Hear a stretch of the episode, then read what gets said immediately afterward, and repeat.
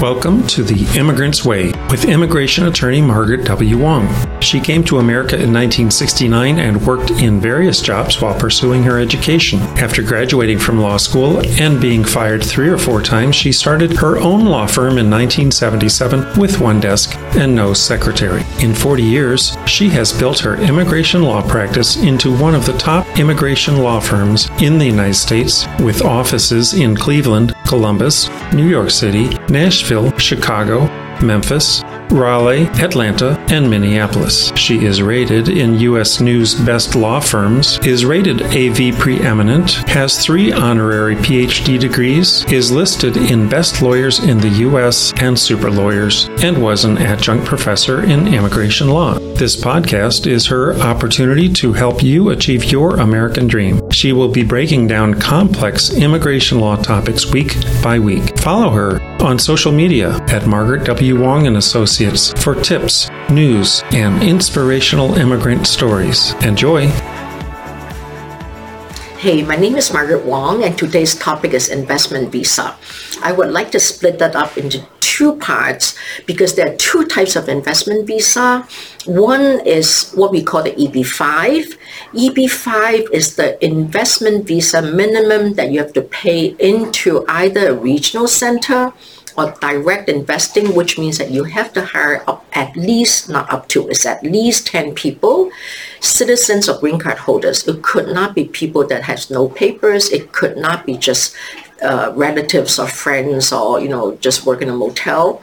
So minimum of either 900,000 or 1.8 uh, million, 1.8 million US dollars, not local lakhs or, you know, Hong Kong money or yuan, which is Chinese money.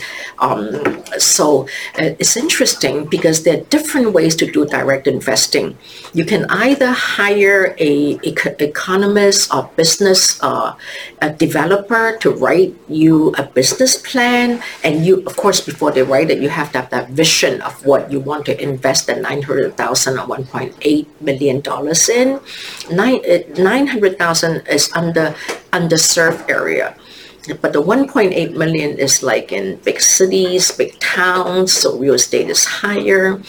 Right now, because of the low interest rate and the low um, uh, low, low interest rate that the Federal Reserve is, is holding. So EB5 programs, it's uh, quite a few of them have gone bankrupt or something.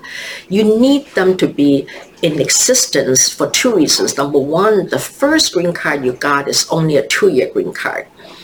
Plus, normally it's there are two ways to structure it. You can structure it as an equity or debt if it's a debt program, you would like the investment, the risk capital to re, to be repaid five years after you get the green card. Normal turnaround time is about two and a half years to three and a half years to get that green card for most uh, country nationals except Vietnamese and Chinese. Chinese had the line is becoming really long. I have Chinese people who waited for maybe six six years, and the kids are all grown up. Regarding aging out, the CSPA issue, the Child Protection Act, it depends on how long the 526 uh, lasts. Like it took me, for example, two and a half years to get the 526 approval. So when you file, if the kid is under 21, but at time of approval, you can add the two and a half years of the waiting time of the 526 into the aging out time of the child. That's a CSPA case, all right? Because a lot of Chinese, Vietnamese, what they really want to do is not so much they want to come to America to invest is more because they want to help the children to come to America and grow up here as long as they're under 21 or CSPA under uh, the time frame that CSPA allows. That's EB5. So, so another type of investment visa is what we call the E2 visa, um, which I'll like to talk about later on another program.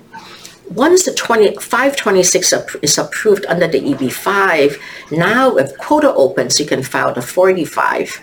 Unlike abuse spouse VAWA cases, you can file concurrent the green card application, which is a 485, or the DS260 concurrent. I mean, DS260 you would never do concurrent, but 485 under VAWA, under um, under um, uh, the word of court, you can concurrent it. but not under EB5. On 526, you have to get the 526 approval. It's just like the 360 under religious worker. You cannot concurrent. So when you have the R visa under the religious worker, you have to get the 360 approved under the religious worker, and then you do the 485, all right? So think like that. But religious worker, you get a 10-year green card. EB5, you only get the first two-year green card. Again, my name is Margaret Wong, and please do listen to us and follow us. Thank you so much for listening to this episode of The Immigrant's Way. We hope it was helpful. Get in touch on Instagram, Facebook, and Twitter, or our website, imwong.com, and let us know if we can help you with your immigration needs. Until next time.